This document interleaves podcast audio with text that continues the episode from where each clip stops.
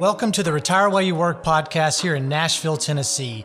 We believe the concept of retirement in this country is fundamentally broken. We work ourselves to death and we miss out on so many of life's precious moments. I'm David Adams. I'm Carson Odom. I'm Miles Zuger.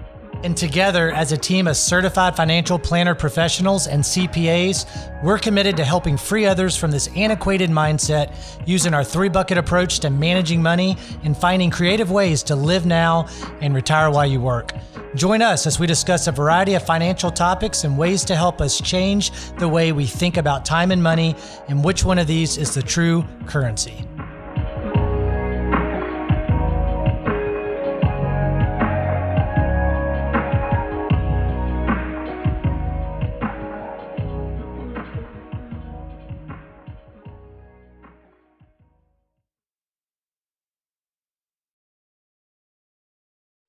All right, everyone. It's great to see you all. I'm Chris Doty from Gentian Financial, coming to you from uh, Mequon, Wisconsin. I also have with me uh, wonderful friends from uh, David Adams Wealth Group and also from uh, Tim Freeze. I just wanted to bring to you Miles um, as well and uh, Zach.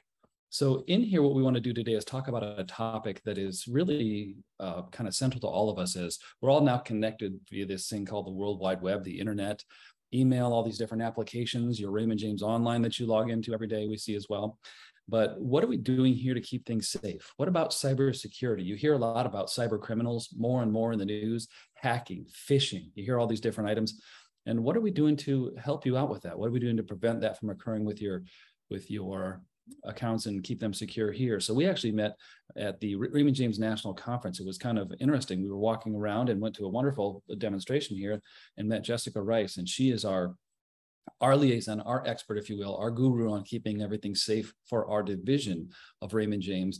We're going to have her today here in just a little while, bring us and illuminate some of the things that they're doing and they do to keep us safe.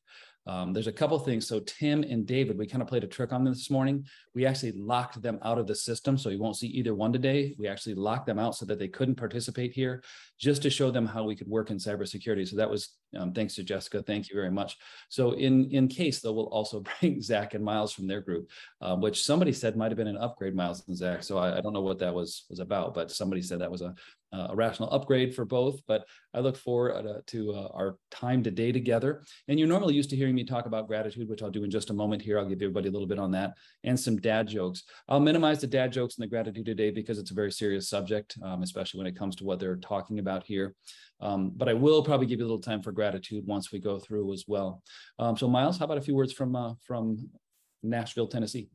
Yeah, I just want to welcome our clients to the call here um, this morning. And, you know, it's as we go more and more online and more cyber with the world we're living in today, I think it's important for us to communicate uh, with our clients not only what we're doing at Raymond James to protect your data and steps that we're taking from that standpoint, but also from the standpoint of other tips that we can give to you when it comes to online banking or running more and more of your finances online or email phishing attacks that are coming through. So in an effort just to provide you guys more value, just like we do with the health and wellness type webinars, wanted to put some more information out there from the cyber security standpoint and just provide a little bit more value to you as clients of our firms. Absolutely. Thank you very much, Miles. I appreciate that. And I think one thing that we've always found out, and I think Miles, I agree with this. We've had conversations with uh, between our teams is how serious Raymond James takes cybersecurity, takes your security, takes the security of your money. It is an incredible business within itself. They've got a command center that you can see down in uh, Tampa, Florida, that is unbelievable to see how many cyber threats. And again, Jessica will illuminate us on that in a little while as well. But um, we appreciate that as well. How about yourself, Zach, from Tim's office? Yeah, just appreciative to have Jessica here today um, and continue doing these webinars in the spirit of getting better every day. Um, we're pretty proud of how seriously Raymond James uh, prioritizes our client security and personal data. I'm happy to bring her today to you to see how you can do it at home with the evolution of technology.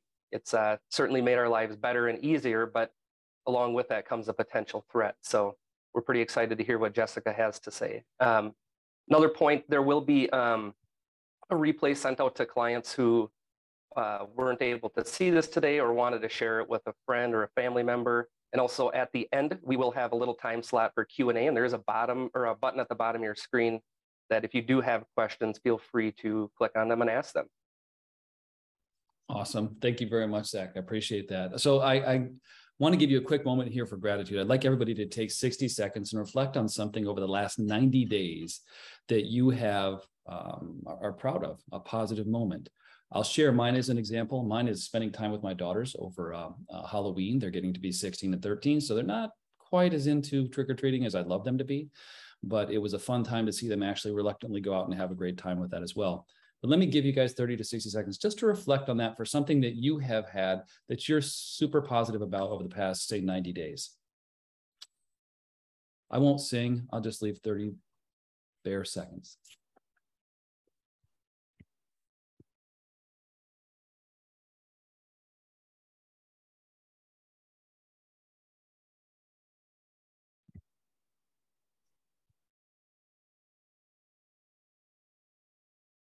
That's about 22, but that's all I could wait. So with that, actually what I want to do, if I can, uh, Miles, I'm going to call you to the carpet a little bit here. What about you? What do you have? What are you grateful for over the pay, say last 90 days? Just yeah, I mean, our, I would go with just last weekend, um, along with David, we hosted a, or we participated in the walk to end Alzheimer's here in town. And not only were we able to raise, I think over, over our goal, which was $15,000 uh, towards that, that cause, we also, you know, had numerous friends and clients come out and join us on the walk. So it was cool to see um, the team here come together for that cause as well as clients join in it with us. Fabulous. Thank you very much. I appreciate that. Uh, how about Zach? How about yourself? Um, I think mine too was um, well, Chris Chris can relate to living in Wisconsin, right? We we get a couple of couple of good days a year for good weather, but just the time spent with uh, my family and my kids here over this last year, reflecting, if you go back a couple years, how much life has changed. But we certainly spend a lot more time now, and it's a good realization that this is where this is what we should be doing with our time. That's outstanding. No, I appreciate that as well. Well, before I introduce our guest here, I did have one uh, one joke for you, and I got to ask you a question. What are computers' favorite snacks? Microchips, fish sticks, and cookies, but just a bite of each anyway, I thought that's always good to bring in some time. It's a great dad joke if you want to bring it up. Maybe it's a bit too technical for the little kids, but I'd like to, to always set it off a little bit of humor as well. But with that, I'd like to introduce Jessica Rice. Like I said, she is our guru for everything uh, to keep us safe, if you will, at Raymond James. She's in charge of, and it's called the BISL, which is a business information security lead at Raymond James. So she's in charge of all information and security tech, uh, I guess, protection for us that you'll find online and for our computer connections for you as well. But I'd like to do is introduce her and bring her on. Um, she's fabulous. She's got some slides. She's got a bunch of things to illuminate, but also at the end, we're going to have some question and answers too. So feel free to queue up your questions if you want to put them in the queue itself, like we do, or if you'd like to, um, probably the only way you can do that, we'll read those questions off as we go along as well. But we're going to stop uh, talking now, and I want to introduce our, our vaunted guest here today, um, Jessica. Thanks for joining us. Thanks, Chris. It's great to be here. Um, so I will go ahead and share my screen. And as Chris said, we'll certainly uh, leave room for uh, time at the end to answer questions. But as I've said, if there's anything um, that comes up during as we're going over some of that uh, content, if you have any questions, feel free to just pop them in the Q&A box and I'll take some time and I'll stop and I'll uh, discuss that because ultimately this is a time for you to really learn about some cybersecurity practices that we're doing here, as well as things that you can implement in your personal life. So can everybody see my screen? I think so. So I will move ahead. But if at any point it's not the PowerPoint slides, definitely let me know. Okay. All right, so what will we talk about today in terms of cyber? There's a lot to cover, um, but what we'll do is we'll go over the current environment. So what does the cybersecurity landscape look like today? What are we potentially seeing in the news? And then what does that mean in terms of the cyber threats? What we'll find is that a lot of what we see in the landscape today boils into some consistent umbrellas of cyber threats, and we'll talk about what those are and how to spot them. After I've sufficiently scared you guys, we'll talk about the information security strategy at Raymond James, what we're doing to protect firm data, client data, financial advisor data, um, and how we're looking ahead as to uh, constantly staying up to date in terms of protecting against these ever evolving cyber threats. We'll go into some key capabilities that Raymond James uh, has created and provided to uh, foster a good cyber hygiene, and, and we highly encourage you to take uh, you know make use of those capabilities and then we'll round it out with some personal recommendations. So how can you protect yourself at home? How can you protect your families? Because what we think is that when you implement good hi- cyber hygiene best practices in your personal life you're much more likely to carry them over into your work life as well. And then as i've said it we've spoken about q&a so what does the landscape look like today so it seems like every day there's something new in the news about cyber, whether it's a company taken offline for multiple days, large sums of money that a company has had to pay uh, due to a cyber attack, whether it's uh, infrastructure being targeted or uh, you know things like hospitals or key uh, industries that are being targeted by cyber criminals, often to disrupt, to cause chaos. I think all of us have been following recently over the past, you know, six months or so, the Russia and Ukraine war that is very, you know, importantly a cyber war as well, where we'll see, you know, nation state threat actors actually targeting um, nations that are, you know, what they deem their enemies.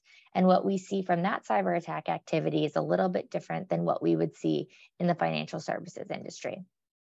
So for us, the most common form of uh, cyber attack is those that are monetarily motivated.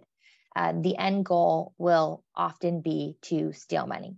Why is that? Well, that makes sense, right? Because financial services, the finance industry is where the money is, quote unquote. So it makes sense that we're looking at monetarily motivated threat actors, whether it be smaller cyber criminal groups or uh, large nation states that maybe have uh, pretty destitute economic situations. So these headlines are often meant to inspire fear, um, to make it seem like there's something really complex going on in the cyber landscape that only IT experts will know how to handle. But often these threats are boiled down some, to some pretty consistent and common uh, cyber tactics it does also seem like these headlines are increasing every day in the news. And what we found is that perception is actually reality. So we are seeing a year over year increase in cyber attack activity and cyber volume. Um, I've called out some interesting statistics here, one of which is that 100,000 attackers attempt to initiate more than 100,000 telephone oriented attacks every day. So when we think about this volume, that's a lot of uh, suspicious and malicious calls that you may be receiving about things like you know your social security. This is coming from uh, the social security organization and you need to provide information. This is coming from you know comcast your internet provider. Um, cyber criminals will often pose as key players in you know our lives and initiate phone calls request information we're seeing this increase mainly because there's going to be a consistent balance and struggle between um, new technology, new functionality, and securing that technology. So, as we look at features that make it easier for us to do business, um, maybe it's the ability to log into your financial account using your Facebook account, linking social media with more uh, higher privileged accounts. Those are meant for ease of use for us as individuals as clients of our you know credit card companies of our banks of our you know financial institutions. But what it also creates is an opening or an opportunity for cyber criminals to utilize that technology for their own gain. They're not looking at those new features and functionality and thinking, great, it's so much easier for Jessica to log into her credit card account now, right? Um, they're looking at it and thinking, how can we use this to get into her account to gain access to her information and to her assets?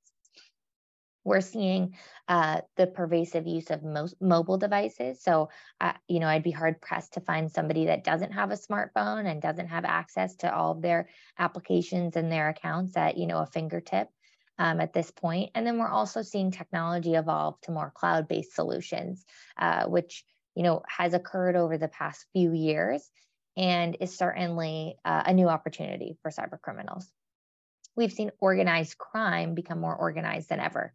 So it's not just, you know, the case of you seeing you seeing it on the big screen in a movie anymore, where cyber criminals are having coordinated effort to perpetrate whatever their objective is.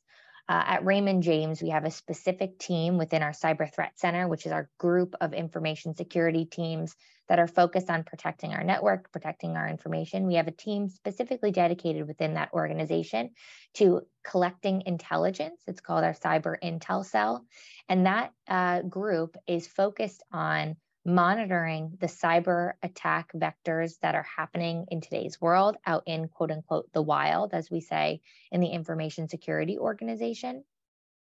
And basically, looking to understand how cyber criminals operate, why they react the way they do, what their motivation is, what are some of the tactics they use. And the more information we have and the more we're able to understand the cyber criminal, the more we're able to put uh, appropriate tactics and uh, security, as well as you know professional subject matter experts in place to protect against those attacks. So we actually uncovered as monitoring one incident that occurred, not related to Raymond James, but something that we were monitoring out in the world. Um, information around a particular cyber criminal group was leaked. And we were able to actually have a peek behind the curtain at their organizational structure.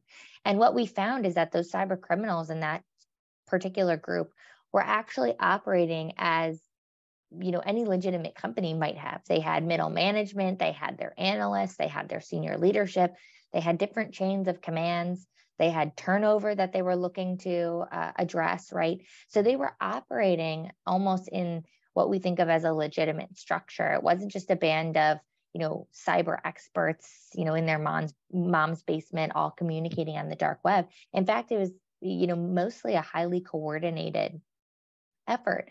And what we could see is that a lot of times for cyber criminals, that line of work, it's their day job. So we'll actually see them clock out for holidays. We'll actually see them clock out for the weekends. We'll see upticks in cyber attack activity when they know uh, a particular nation that they're focusing on, for example, the United States, has a national holiday and people may not be uh, on top of what their computer happens to be doing by understanding that as part of our job uh, at Raymond James, we're able to then understand that we may not always be the target of some of these attacks that we're observing, but we can certainly use the information that we gain from how those attacks have occurred to put preventative measures in place. Cyber espionage is just not not in a movie script anymore as well. Um, that is not something that fi- the financial services industry sees as much. But what we do see is cyber criminal groups that are financially motivated, leveraging the you know tactics that were utilized in an espionage uh, type altercation, like we see with Russia, Ukraine, leverage those tactics and direct them to their own uh, intended victims. So we still monitor those large global uh, cyber issues that occur because while we may not be the direct target, we certainly may see some of those tactics used towards us in a week's time, in a month's time, in a year's time, and we want to be prepared. So, what do some of these threats boil down to? I'm going to speak a lot about phishing today. Phishing is a type of social engineering cyber threat where a uh, cyber criminal relies on the human element of human error, of human emotion, of human psychology to uh, elicit information from their intended victim. So, phishing is conducted over email. We have smishing, which is SMS phishing. Where do we think that lives? That's over SMS text. Um, we have vishing, voice phishing. So, when we talked about uh, that uh, statistic a couple slides ago where we had 100,000 criminals launching 100,000 vishing based or phone based scams. That's what we're talking about with vishing. But phishing is over email. And we're talking about email today because, you know, how if I, if I could see everyone now, I would ask people to raise their hands and tell me if you don't have an email account. And I think we would see that not many hands came up, right? We all are operating within our email, whether it's contacting our family members, our colleagues, our network, our peers, through our workday. We're monitoring and managing hundreds of emails at times a day. Cyber criminals know this is where we're doing business. This is where we're communicating with our peers. And that's why they're leveraging and launching attacks through this channel. Um, but they're, again, not above using any communication channel. Social engineering is that umbrella with the human element. And with any phishing attack, there's typically a request for information. Now, that information can look like requesting your uh, PII or personally identifiable information, which is um, social security, sometimes your first name, last name, your address, um, any sensitive information that you would not want um, getting out, right? What you would consider private, that's what they're looking for. And that's typically utilized within our context and our scope as trying to then gain access to your financial accounts. We have them also request your credentials. So what it's what we call creden- credential phishing. They're looking to have you accidentally or unknowingly provide your username and password to an account. That could be through saying, Hey, I'm your IT support. I can see something is going on on your computer. I need to be able to log in and remote in. Can you please download this software, enter your credentials, and I'll be all set? How many of us would answer that uh, message and think, "Oh, it's my IT support. I want to be able to, you know, have my computer have uh, good security, so let me just comply." Right? We also have them put up fake uh, websites, right, that look like login portals, so that you might accidentally or unknowingly enter your credentials credentials there, thinking that you're entering it into a legitimate site. Um, a lot of us are managing our emails on autopilot, so they're looking for those mistakes too, where you know I may be running late to a meeting or have uh, I'm on the way to my doctor's appointment and I'm answering email through my phone and I maybe see a link and without thinking I click on that link and provide information. They're hoping that people will click. They're hoping that people won't actually take that second step and be skeptical about what is being asked of them to then ask questions, validate, and potentially not even respond. So, fortunately for us, uh, there are always red flags associated with phishing emails. Um, one common red flag is that there will most often be a sense of urgency, and that sense of urgency can look pretty different across the board. It could be a fire sale where if you don't uh, utilize this coupon in the next 24 hours, you could be missing out on 70% off your favorite store. It could be um, if we don't receive this wire transfer today, you will be fined in accordance with some bureau that they've made up. It could be an advisor who receives an email from their who they think is their client, and their client says, "Hey, uh, you know, I'm going on a cruise. I won't have any Wi-Fi or any service. I need you to perform this wire transfer now, and you know, unfortunately, it needs to happen ASAP. Otherwise, um, you know, I'll miss my bill, right? Or, whatever the justification is. But you know, they've got limited time to do this because they're going on vacation. And cyber criminals do this because they're looking to have you overlook some of the red flags of the, the ask and basically say, you know, as an individual that has a relationship, whether it's personal, whether it's professional, you want to, you know, service your client or you want to be a good business partner. And therefore, you may be more likely to jump on that sense of urgency when you see ASAP in all capitals in the subject line without really thinking, does this make sense? The other way that they'll have you overlook that gut instinct is by posing as a person of authority.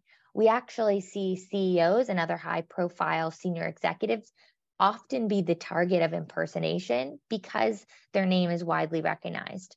Um, I've seen online, you know, a few popular cases that have come about where new interns in a company think that they're receiving an email from their CEO asking them to do something and they feel special, right? You know, they're the lowest on the totem pole and they, they do want to do a good job for the head of their company. So they maybe per, go out and purchase gift cards. They maybe uh, provide information, in, initiate a you know document transfer without thinking because they think that this is a high profile ask of them.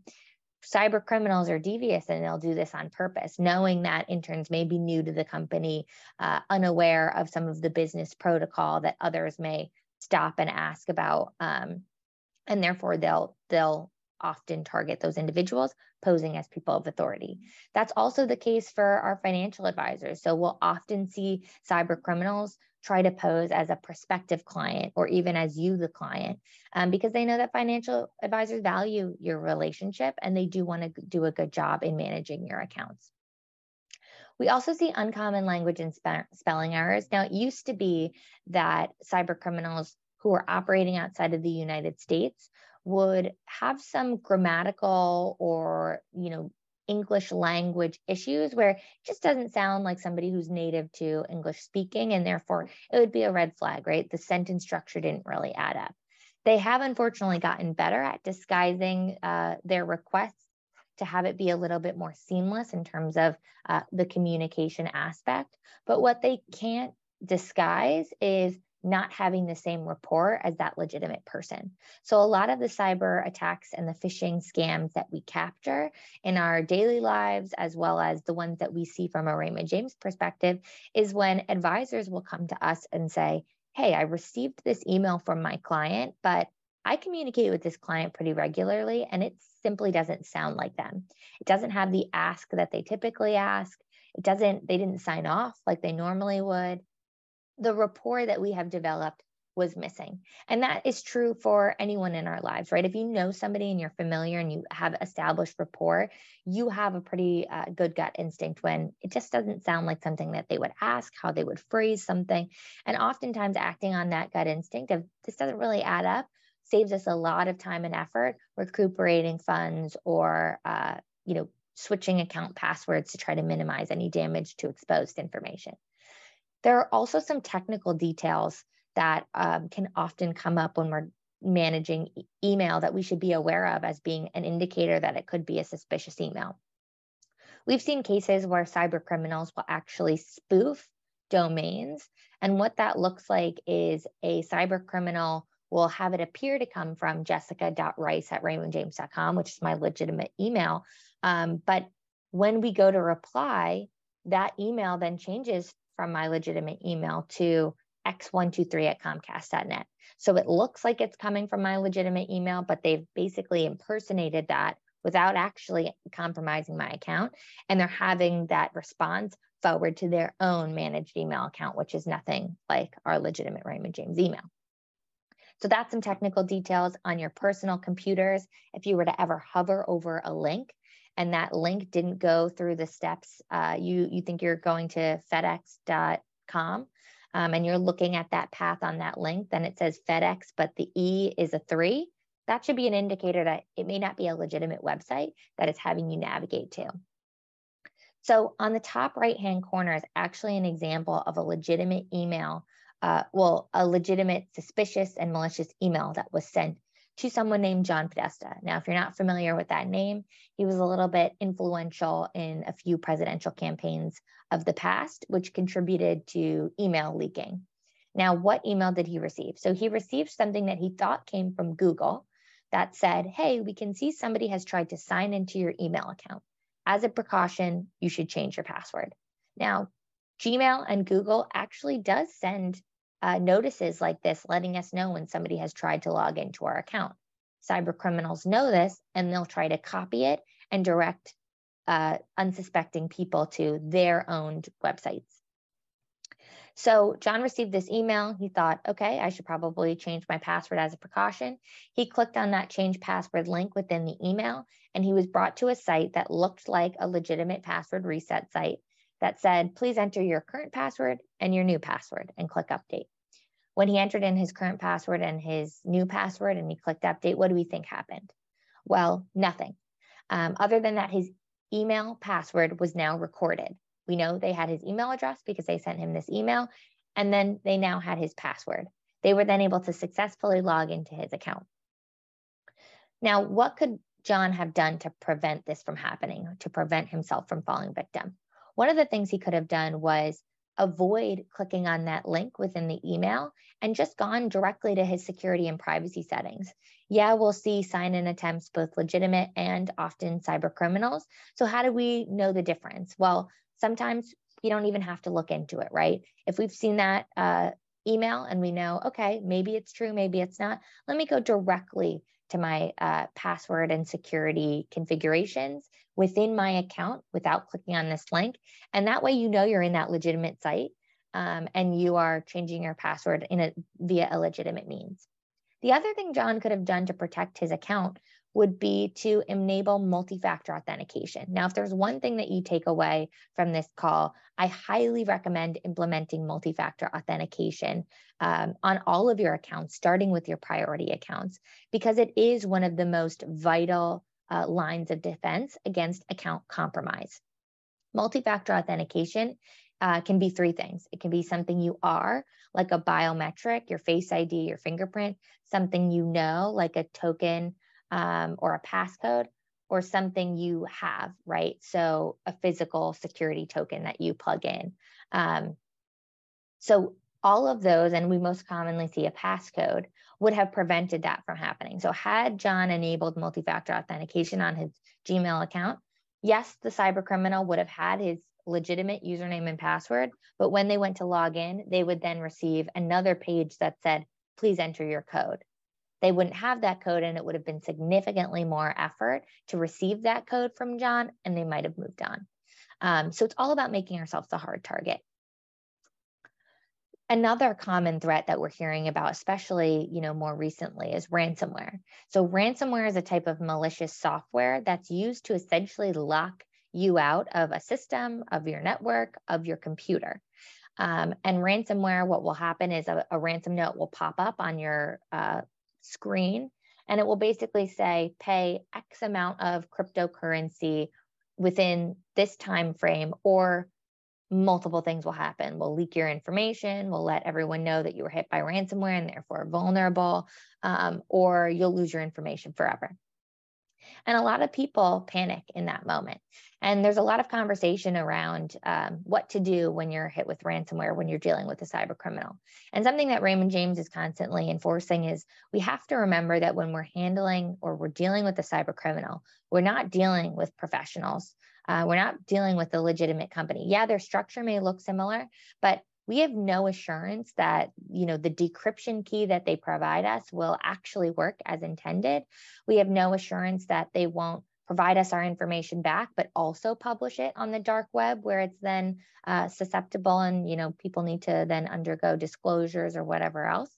Um, we have no assurance that they'll provide our information back and not come back around and, and hit us with ransomware in six months. So ultimately, the key with ransomware is prevention and th- data backups. excuse me, data backups are that most critical piece in um, preventing the need to interact with the cyber criminal to uh, in the unlikely event that you're hit with ransomware. And data backups are important across the board because when we think about other events like um, Florida, we were just dealing with a natural disaster, or uh, you spilled coffee on your laptop, right? We all have to think about what would we lose, right, if we were locked out of our computer tomorrow? Do we have anything saved locally? Are we using a cloud backup? Have we backed up our data recently? Um, so whether it be a cyber criminal or whether it be a fluke coffee spillage, right, we really need to think about um, where our data is and what would happen if we lost it or did not have access to it. And Colonial Pipeline on the top right hand corner, that's an example of a company that paid $5 million in Bitcoin, I believe, to a, to a ransomware group to restore their data. And ultimately, the decryption key that they had purchased for that 5 million Bitcoin to unlock their systems was too slow, did not work as intended, and they ended up having to restore from data backup anyway. So that's just another, you know, piece that emphasizes not wanting to uh, not trusting a cyber criminal and not wanting to have to be in a position position where you feel that you need to pay. And from the bottom right hand corner, you can see that uh, cyber criminals are doing pretty well from the, for this for themselves. Uh, this is a leader of a cyber criminal group who, you know, it, it's very successful monetarily. It's fairly easy to to deploy ransomware, and that's why cyber criminals continue to do so because it's fairly little effort for a lot of return. So all of those that we talked about, phishing and ransomware, are, are two of the most applicable cyber threats, but there's definitely multiple in here that we haven't touched on. But in the financial services services space, as I've said, uh, most of these cyber attacks culminate in uh, payment fraud, in fraud in general. So wire fraud being, you know, a big goal for cyber criminals. That makes sense. Raymond James, the highest threat we see by volume is payment fraud attempts. Knowing this, we're able to put protections in place. So, what do we do to protect your information? Knowing that all of these threats are out there, knowing that those are the tactics that they use. Well, we have a four pronged approach. And essentially, this approach focuses on executing on the fundamentals of security flawlessly. So, the first piece is protection. So, first is having a, a robust technology stack That's essentially making sure that um, we have all the technology in place to do the heavy lifting to protect the large volume of attack that we may see towards us. Um, and I know when Chris and I spoke at the conference, we had actually had an attack map up, which I'll show you a screenshot of, which basically shows the type of activity that we see almost like a missile. It looks like it's a missile directed towards our data centers. And we're blocking all of that tech, that traffic, all of that volume, whether it's uh, trying to see if we have vulnerabilities, looking for information that may be publicly exposed, cyber criminals snooping around our network, right? We're blocking all of that with our technology. So we really want our uh, cyber experts to focus on some of the more higher level targeted um, and sophisticated attacks and have our technology block the vast majority. I see we have a question, so let me pull this up. Um, okay, so I see that we have, so while we're on phishing, um, I have a question on, I receive a lot of email from no sender, I delete them right away, but is there a way to block it? Now that's a good question. So when it comes to managing our email, there's a few things, and I'll go back to phishing here. Uh, there's a few things that we can do to really reduce the amount of spam that we may see. Now, the first one I would say is avoid clicking the unsubscribe button. That may seem like the obvious choice, but if there's an unsubscribe, um, there are times where cyber criminals have actually injected that button with um, malware or with a uh, malicious site where they'll have you enter your credentials. So ultimately, blocking those, um, blocking those senders and moving to junk is the best approach and deleting them. The other piece I would see is you know think about where it appears that they're coming from if that's coming from what you think is your uh, one of your accounts that you have maybe it's linkedin for example uh, reaching out directly to linkedin support and saying you know i'd like to be taken off this list or leveraging a separate email altogether for your private accounts so your most uh, privileged accounts like your uh, financial accounts and having a separate email dedicated to just those that you're not using to sign up for everything else. Because a lot of the times our exposure on our personal email accounts is so great because we use it to sign up for a meal delivery service, we use it to sign up for um, our, you know, bank account, and we use it to sign up for you know some software that we thought we maybe wanted to use and then we never used it again so our email is out there if we can utilize maybe a separate email for one of our more sensitive accounts that then weeds out a lot of that traffic that you can then uh, manage that more uh, highly visible email account more uh, cautiously. So Jessica, I have a question when it goes with that as well. Uh, this is Chris. Um, yeah. Two, well, there's one question. What about cell phone as well? Cell phone activities become very common where we not only access our emails, but also access the same phishing texts as well. Mm-hmm. So it's, I get email on computers, but since a lot of people are more mobile today, um, is there anything to do that uh, same kind of protection when you're looking at those kind of texts you receive as well, unsolicited? Yes. So I would say, you know, the first piece is what not to do, which is not to interact with them. Okay. Um, we actually have some cases where, you know, it feels like it's better to respond respond and say, stop doing this. I know that this is criminal activity. Ultimately, any response to a cyber criminal gives them incentive because they know that you've responded, you may be likely to respond again. So, not responding is a, a, critical piece. I typically delete those when I see them because we have to understand that a lot of the times it's not targeted towards us.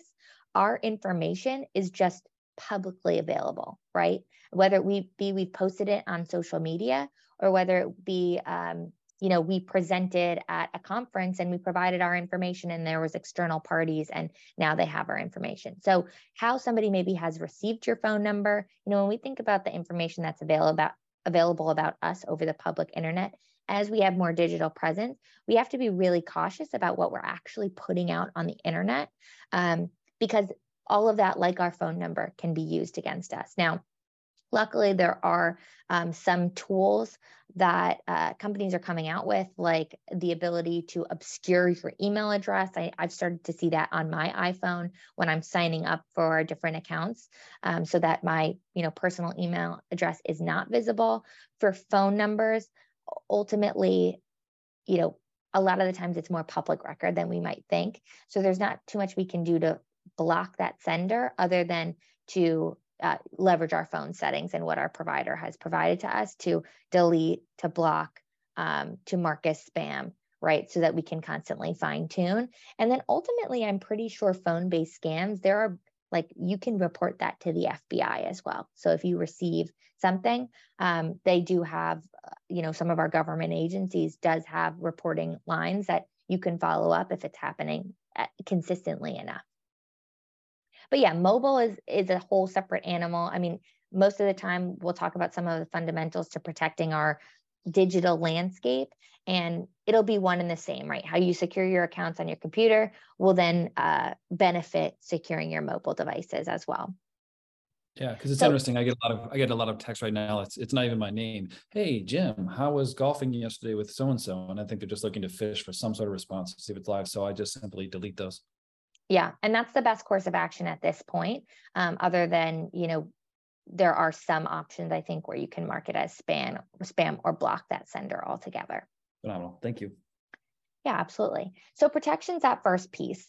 That second piece is detection. So while we have that technology stack available with overlapping solutions that are blocking the bulk of our suspicious activity from even touching our network, we also, any good strategy does need to assume that there will be cyber criminals that get into our network. And when that happens, we need to be able to detect on that activity and take defensive action as soon as possible. So we're constantly fine tuning our alerting, our event management solutions to make sure that we're capturing and that we're alerting on what we consider anomalous activity. So client access is a good example of where we institute a large amount of alerting based on user activity. So uh, we have alerts in place, for example, around volume of login attempts. It may be normal for us to see maybe hundreds, if not thousands, of login attempts at noon on a Wednesday, right? But if we see thousands of login attempts at 4 a.m., that should be an indicator that that's not typically when we see legitimate users logging into our site or attempting to log in. So we want to detect on that, look into it, and block um, any fraudulent activity that's occurring. And we see cyber criminals lev- leverage this uh, credential stuffing, quote unquote, attack, which is um, where they basically try to overwhelm the system and hope that one of the variations of login username and password works and is legitimate. So we want to detect on that, take defensive action. Ultimately, we hope that right our, our protection tactics will be um, robust enough to cap- capture a large um, scope of that volume, but we do have to have those detection measures in place. And we actually have a team within that cyber threat center that I mentioned earlier uh, called our threat hunting team. That's job is to look for any suspicious activity on our network and take defensive action. So, speaking about that team development is our third pillar, which essentially is around our people. So, we've got technology, we've got alerting, but people is also a huge role, play a huge role in our cyber uh, tactics, whether it be educating our financial advisors and our clients, right, on a call like this so that we can all raise our cybersecurity expertise and our practices that make it easier for us as a firm to protect your information or whether it be training our cybersecurity experts to make sure that they're up to date on the latest technology being used, the latest tactics being implemented, so that they know it when they see it and that they can take the appropriate actions as needed because they're knowledgeable. We also cross train as well so that we're understanding from an IT perspective the business use case, how uh, our, you know, branches, our advisors interact with our technology, how their clients interact with our technology and what we can do to make it easier, you know, still to do business, but also to secure that functionality.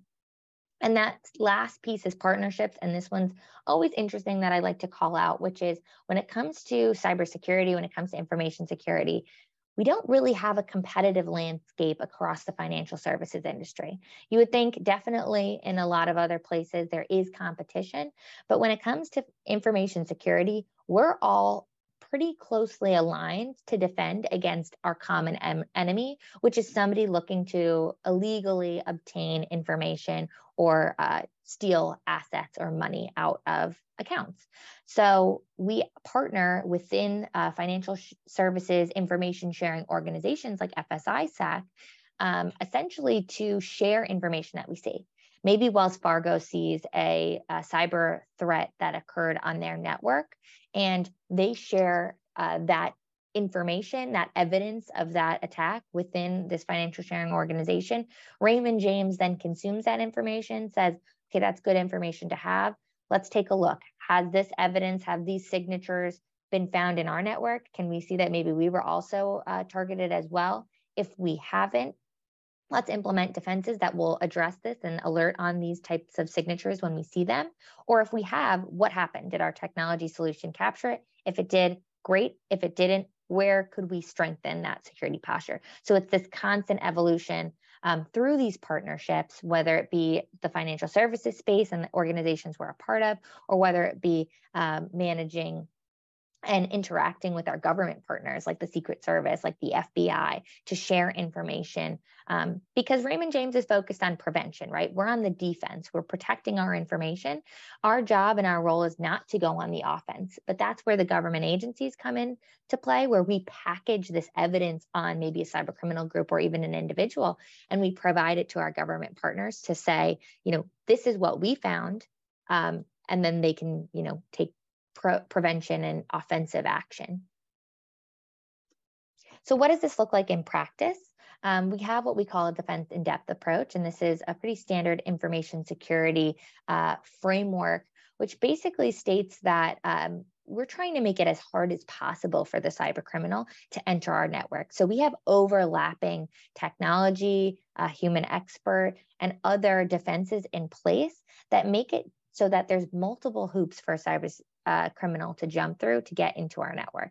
Um, here you can see, right, what we call kind of the onion slide, which is our security needs to be an onion, right? If there's one door open, that makes it significantly easier. And what we've found is that cyber criminals are not looking to make their jobs any harder than it needs to be. They're looking for the easiest possible way in. So if we make our, ourselves a very hard target, it's likely that they may move on. And what does this look like, you know, additionally in practice? So when we talk about email, I think it's important to note that the difference between whatever work email you have and whatever personal email you have, that security delta is, is pretty huge. So when we look at the Raymond James email inboxes that we manage, like your financial advisors and their branch personnel, we're weeding out and removing about a fourth of the email that they receive. Um, and you can see that through this process because it's known malicious, identified as suspicious, whether we're analyzing the sender domains, the email addresses that are sending that and saying that's on a block list and we won't let that through, or whether we're dynamically analyzing the content within that email to look for malicious content, we're constantly analyzing all of that email. So if you ever have, you know, if you're if you're currently working and you have a work email, you'll notice you receive a lot less spam in that work email. Why is that? Because oftentimes firms enterprise security is weeding out that vast majority, which means that of course, um, there's less likelihood that you'll click on something malicious that was sent on your to your inbox. But we also have to consider that account compromise. We won't always be able to block a legitimate email address, right? So a lot of the incidents that we deal with is around clients whose email addresses were compromised, right? Their email accounts were compromised. They send a message to their advisor that's a legitimate, you know, that's your legitimate client email address. Raymond James is not looking to block legitimate clients, but uh, we can't always tell whether that is based on, you know, a legitimate ask or whether their email has been compromised. So we constantly have to fine tune that. Um, and that's why looking out for those red flags is so important so that we can reduce the likelihood that an adversary will gain access to our legitimate inbox and then send email. So we talked a lot about the Cyber Threat Center, whether it be our intelligence cell, whether it be our threat uh, threat hunt center, um, and ultimately there's multiple expertise within the Cyber Threat Center, whether it be our incident response. We also have a team dedicated to vulnerability management, um, to insider threats as well. And we're monitoring the Raymond James network and our information 24 7. Uh, we have three different locations placed strategically in three different time zones that's geared to make sure that when one team is asleep another one is up and active actively monitoring our system. So this is kind of a screen grab of some of the traffic we'll see coming from certain countries directed towards um, our data centers and what's being blocked, right? Um, and we monitor this, but we're not ultimately concerned with, with what we see that's being blocked by technology. Um, we have our experts looking at the more sophisticated attacks. Hey, Jessica, what's interesting about this is this is Chris again. The 50,000 attacks per second during peak business hours. So, mm-hmm. what they do when you get to see this live, which they were showing us at the national conference, but you get to see this in real time. They show you. I mean, it's it's like a video game in real time, and it's constant. These lines are moving on a consistent basis. That's what they protect us from, keeping us safe, us not having to worry about it. And I mean, it's it's fabulous. We have a team like this, a massive team like this, just preventing something simple as us being safe on our email and our information. So this this really struck me both now and also when we were at the um, national conference seeing these statistics, but watching this in real time as well. So yeah, and it's all levels of attack. It could just be a cyber criminal pinging our network to see what would, you know, if I knocked on the door, who would open it, right, in the cyberspace versus sending an attack and seeing if we're vulnerable. So it's all levels of severity of attention. And this is not, um, you know, Raymond James is not alone in this, right? Larger uh, organizations, uh, financial services as a whole will always be a pretty large target against cyber criminals because we go back to that same line because this this is where the money is. And knowing that right it's a huge priority for us to block a lot of this from ever, ever getting into our network. Okay moving forward um, so one of the, so what are the, some of the tools that we have in place to help you protect your information specifically at raymond james? So the first one is we've mandated enhanced authentication or that multi-factor authentication on your client access accounts. So that went into effect, you know, over the past few years where we've mandated it and not made it optional because we it, we've seen it time and time again prove to be such a critical defense against account compromise. You may be having a bad day. You accidentally provide your client access credentials to a, to a criminal or to a site that you think is legitimate. It ends up not being, or maybe you've reused, we wouldn't want to hear that, but maybe you have the same password for your client access account that you do for another account and they were a victim of a breach. Um, we want to make sure that even in the event of those situations where the credentials are provided, that cyber criminals are still not able to get in. So this is why we enable multi-factor authentication because it's such that key component. The other service that we um, offer is Client Access Vault. And you may have used this already. It's a tab within Client Access. And ultimately, it's a secure file share that you can share sensitive documents with you and your advisor, between you and your advisor. And I always say to highly leverage this because, as we've talked about with personal email, right? Like Gmail, Yahoo, AOL, they're only doing so much. It's way different than what you would see in your work email. Why not leverage what Raymond James is? You know, we have millions of dollars in our IT budget, right? Um, why not leverage our firm enterprise security tool that we know already has supervision, compliance, and security baked in to make it easy for you to securely share with some peace of mind with your advisor? And I also say that this can also serve as a uh, as a red flag. Um, we've I've heard some cyber crime, cyber security experts say some of the important things to share with you know your business partners is establishing some of the things that you would never do. So, for example, if I'm talking to you know my subordinate, I could share with them, I will never ask you to purchase gift cards for me if you're receiving a request from that you think is from me requesting gift cards know that i would never ask you that. Well you could maybe establish something with your uh, financial advisor as well saying hey i will never share uh, sensitive information with you over email. I will always upload that directly to vault. That then creates a red flag because your then advisor knows well i just got something from jessica that says confidential uh, as an attachment in my email but i know she uses, utilizes vault he then may more quickly pick uh, pick up the phone to call me, right? Um, so leveraging Vault is huge. We've had had people upload their will, other sensitive documents, financial accounts um, that they're linking, and highly recommend Vault. So here are some other personal recommendations. Um, and I will, I know we're a little bit short on time and I do want to leave room for questions. So I'll call out the passwords. Now, passwords have become a prerequisite for our account uh, security. It's something we have to have. But the difference between a strong password versus a weak password is most often determined on length. So you can see here, even if you use numbers only, the longer your password is, the harder it is to guess or to crack by a cyber criminal. I always recommend a passphrase, which is a mixture of maybe three random unassociated words, um, like system, coffee, and Tampa, right? Um, those are three unassociated words. You add in some special characters, um, some numbers in there, and you've got a really secure password as you go down the list. But that length is huge. Um, not reusing passwords. I highly recommend a password manager because we're not robots, right? We can't expect to know, you know, the 20 different unique passwords that we have across all of our accounts, especially if they're long. Um, so leverage a password manager. I personally use LastPass. Raymond James has vetted a few of them, um, and they're specifically built so that the encryption is, they're encrypted in a way where the company can't even see your information so there's less of a risk that that company would then be a target of a cyber criminal and then your information would all be exposed because it's in one place the, the, risk is more if you forget your master password which is that key to the kin- kingdom you may have to reset your passwords when i implemented a password manager i went about my daily life and i added passwords in as i was going in so let's say i went to log into linkedin I then uh, added in my password to my password manager. If I saw, oh, this is not a secure password, because I think we were all guilty of at one point or another using one password and then slightly changing it up across all of our accounts. That makes it really difficult to manage your accounts. Because let's say LinkedIn was hit with a data breach, which it was um, maybe a year or two ago. And you say, okay, well, I know I need to reset this password, but where else have I used this password?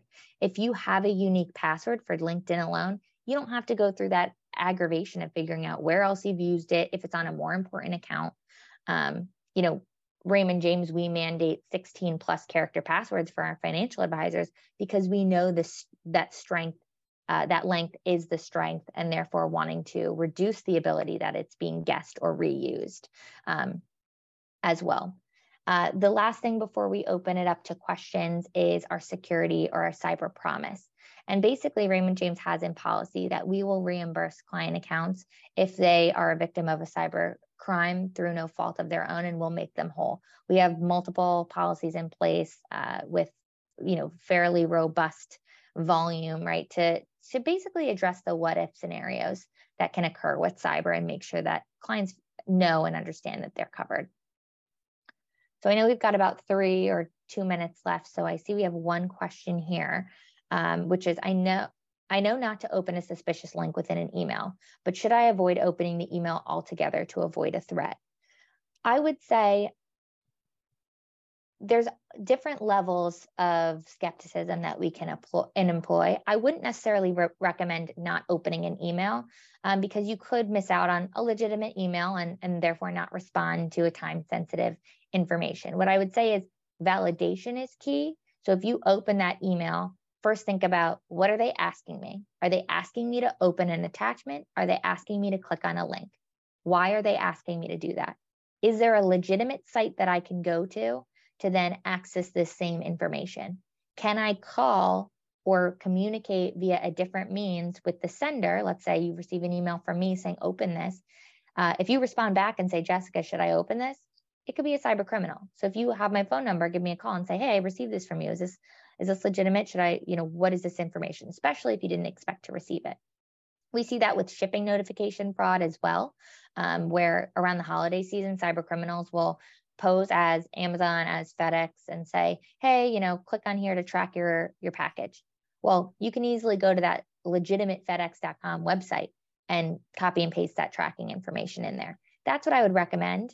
Uh, drive-by campaigns are what we call um, campaigns where a user or an individual doesn't need to do anything and they could still be a victim. That's more the case with online browsing, less with your email. So with email, cyber criminals are dependent on you to enable net macros, enable content in an Excel file, to click download, to do something. Whereas if you're on an online site and you go to a blog post, right, that's not secure, um, that could be where a cyber criminal could have injected malware and it could be downloading without you knowing. That's why it's important to realize, you know, only navigate to official and legitimate sites. If you see a not secure uh, little notification on your Google Chrome browser, because I know they have those, if it says not secure, that should be an indication I should navigate away from this. Um, making sure you have antivirus on your uh, computer as well to detect when something like that is occurring is also important. But I think it starts with those passwords. Um, it starts with passwords. It starts with knowing the red flags and not responding immediately. Always taking that second step to think, what am I? What am I being asked? Thank you, Jess. Okay. We have another question as well. With teenage kids and the family spending so much time on the web, I expect our exposure is higher than we know or understand. Any suggestion or uh, to reasonably help or manage this at home? Yeah, that's a good question. So there's a lot we can do with home security. So the first would be, um, you know, definitely utilize, depending on, you know, how old or young your kids are, utilize some of those uh, child protection functionality on your applications. I would also say a lot of us have Internet of home, uh, Internet of Things devices in our homes, which is um, like our smart TV, Alexa, a Ring doorbell. I would say you treat that like a computer because it is one. You need to update your computer regularly. You need to update those uh, devices as well. Changing default credentials is huge. And then I would think also uh, impressing upon your kids the importance of having maybe a password manager or managing their accounts in a way that they're not reusing the same password. Because ultimately, the more complex or the more you have going on in your home, um, the more it's harder to manage. So, keeping it simple, right? Your passwords in a password manager, making sure that they're unique. That's great. Uh, recognizing that your Internet of Homes devices are computers, treating them as such, and employing automatic updates, changing default credentials. Your home Wi Fi, have you changed the name of your Wi Fi? You should do that. Have you changed that from the default credentials?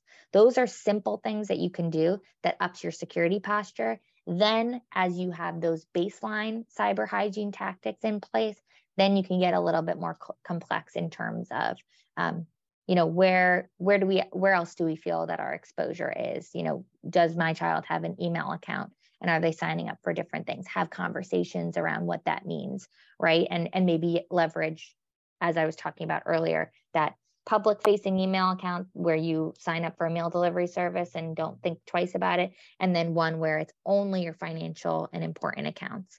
Um, now obviously the more email inboxes you have to manage that adds complexity so it's all about what you feel comfortable with. But starting with those fundamentals at home as well is is definitely important. Uh, last question here. So I know we're running over. Thank you, Jessica. This is phenomenal. By the way, yeah, I just added a new word called cyber hygiene. So I'll be using. Oh yeah, so, you it's know, my favorite. Yeah, cyber hygiene. Can we floss? Can we cyber floss? Anyway, right. Another. Um, so so this one is uh, comes uh, from. I do not use credit cards to buy things online, although I do use uh, I do bank online because I trust the security there. Is there a best way to do this securely using a dedicated credit card for this only? Um, it's just a question that a client has. So it's, you know, are you, should you be okay storing credit cards online in certain cases? Because it seems like there's a lot of breaches. Yeah. So I think when accessing anything, including making a purchase, what's more important than, you know, should I input my credit card or not is where are you currently that you're doing this activity? If you're sitting in an airport and you're um, logged into the airport's public Wi I mm. wouldn't recommend accessing your financial accounts. I wouldn't ex- recommend purchasing and entering credit card information because that Wi Fi network is inherently insecure.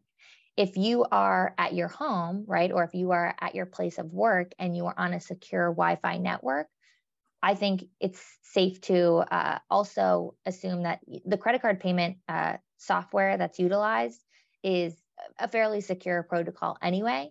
So I wouldn't necessarily shy away from uh, avoiding making payments online um, or accessing financial accounts. But I think that's really key, which is, you know, when I go to a hotel, for example, I often don't even um, join the hotel's Wi Fi, right? I'll just use my hotspot if I have one.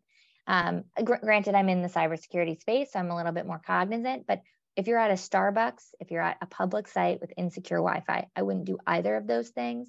Um, I'm not necessarily too concerned with making credit card payments online. What I would say is if you're asked, store this credit card, I typically say no because I want to know where my credit card is stored and I want to know that I'm I have I want to have my arms around what I'm managing. So if I'm saving passwords, if I'm saving credit card information in my Google Chrome browser, but I'm also saving it in an app, but I'm also saving it at this particular website, I don't really have a good handle on where my information actually is online. So I like to know, right? For my passwords, for my uh, sensitive information, I have my one password manager I utilize. So when I get asked on my uh, web browser, do I want to save that password? I say no, right? Uh, same with credit cards. I would probably default say no. Um, even remember my device, right? I'll only do that on my actual primary devices and not just anywhere I go. So it's about thinking, eh, taking a little bit more responsibility and thinking, okay, I'm, I'm going to make a purchase, where am I located? What am I connecting to? We also have things called VPNs, virtual private networks, um, that essentially uh, create a secure tunnel between you and the internet so that if let's say you have a VPN and there's plenty of companies out there that do it, Raymond James, we have a VPN. Um, you know, when your financial advisors are accessing the Raymond James network and your client information, they're doing that securely through a virtual private network. But you can buy one for your personal life as well. I don't recommend spending a lot of money, especially if this is new for you. It's just something to consider, right? To have a secure channel if that's something that you're worried about. Um, there's all levels of like cyber aptitude right how how much are you willing to kind of go down the rabbit hole and there are plenty of people that go way down the rabbit hole but i think fundamentally speaking are you connected to a secure wi-fi if no don't browse to your sensitive accounts whether it be purchasing financial accounts Awesome. I came up with another word now, cyber aptitude. I'm just going to put cyber in front of in front of a bunch of stuff, and I'll sound really smart. Well, um, I think cyber hygiene's a. Uh, sorry, go ahead. No, you're good. Cyber hygiene is fantastic. Cyber aptitude, even better. Your cyber aptitude is obviously very high. Ours is, you know, uh, infinite or kind of infinitesimal, but in the sense we're growing. So the last thing I was going to say with that, so the the connection you have, which is pretty critical. If you're on a public Wi-Fi, no, but if you have your own data, like a lot of times you can get on a on an iPad or something else, you can actually just connect through a cellular connection. Is that more secure, obviously, than the public Wi-Fi in general? Yes, I would say it's probably more secure than the public Wi-Fi. Mm-hmm. Um, yep.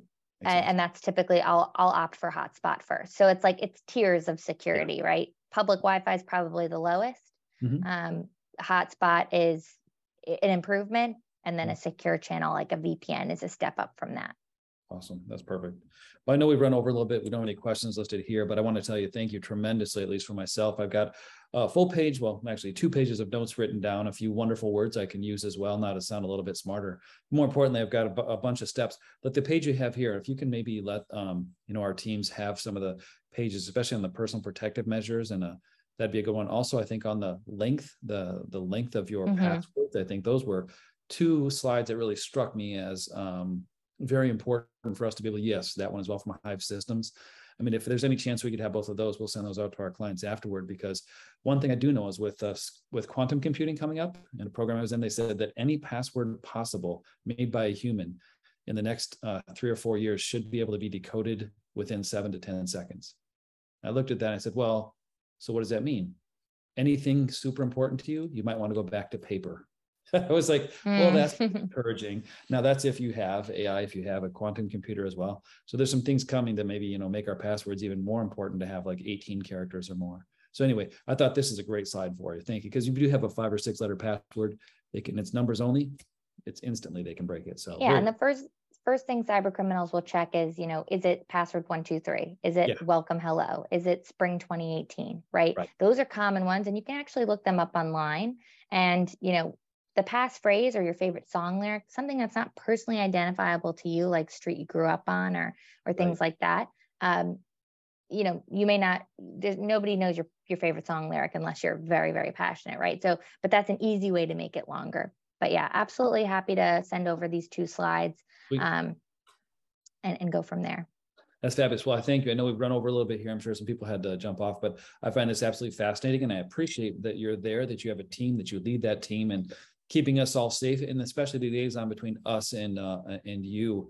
Um, it's it's one of those things where we can dive further and deeper into it but i really wanted to introduce you to everybody. I know tim david and i and our teams especially with uh, zach and um, carson melissa ashley on the team as well um, uh, miles i should say as well. We really really appreciate your time. We appreciate what you've uh, done for us today really kind of letting us in a little bit and opening the curtain to really see what's going on with your cybersecurity here it's funny i'm doing this without any video so i'll put that on there as well um, but opening that curtain kind of if you will showing us what's behind the wizard if you will there's so much going on back there which what seems simple is actually a multitude of many different cybersecurity systems layered just to keep us safe. So it gives us strong, to me anyway, it gives me strong confidence every time I talk to you guys and see what you're doing, the things you're adding, the layers you're adding for protection. You are so far out ahead of what I would expect. Uh, I just want to say thank you. Your, your team is doing a wonderful job, and uh, we we use that to feel like we're staying safe. So thank you. Yeah, absolutely. Yeah, happy to be here. And uh, of course, this is only the tip of the iceberg. So happy to answer any other questions that come up. Um, if you know anybody on the call is thinking about something after the fact, and I'm happy to help. Absolutely. Well, I appreciate that. Thank you. And on behalf of all of us here today and all of our teams and all the clients who actually have been on here and, and been going through and probably taking copious notes as well, Jessica, thank you so much. We really appreciate you um, and what you're doing for us and keeping us safe with you all clients as well, team members. We appreciate your time most importantly. If we can bring you things like this, it will help you understand a bit more the security that's uh, occurring on your accounts here, which is probably some of the most sophisticated you'll find in the world because we want to keep your information safe we do the same at our practices as well. We've got other layers, firewalls, other things that we have as well to prevent ransomware from happening in our offices. So we just want to make sure that you understand we take this very, very seriously, so much to invest our time in understanding how it can be safe to you, operating in health. We understand that your money is secure and important, but your money is there to live something more important. So I know all three of our teams share that it's we understand that your life is based with money with us to begin with, but there are things that are much more important that it supports. So with that, we just wanted to give you some base understanding and security in another very important area of your life. So thank you once again. We appreciate that. And until next time, we all say, have a wonderful, wonderful fall and into the holiday season. Have Thank you. One. Bye. Thanks. Bye-bye.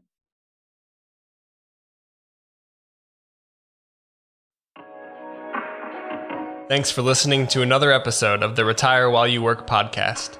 I'm Miles Zuger, and I hope you'll continue to join us as we discuss creative ways to manage your time and money.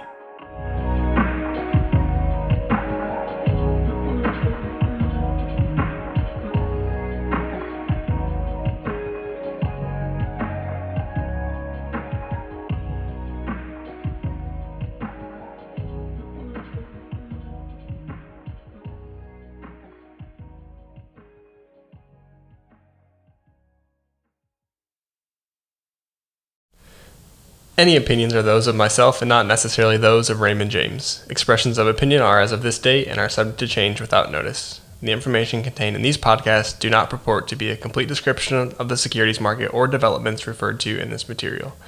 The information has been obtained from sources considered to be reliable, but we do not guarantee that the foregoing material is accurate or complete. Every investor situation is unique, and you should consider your investment goals, risk tolerance, and time horizon before making any investment. Prior to making an investment decision, please consult with your financial advisor about your individual situation. Any hypothetical examples are for illustration purposes only. Actual investor results will vary. Raymond James does not provide legal or tax services. Please discuss these matters with the appropriate professional.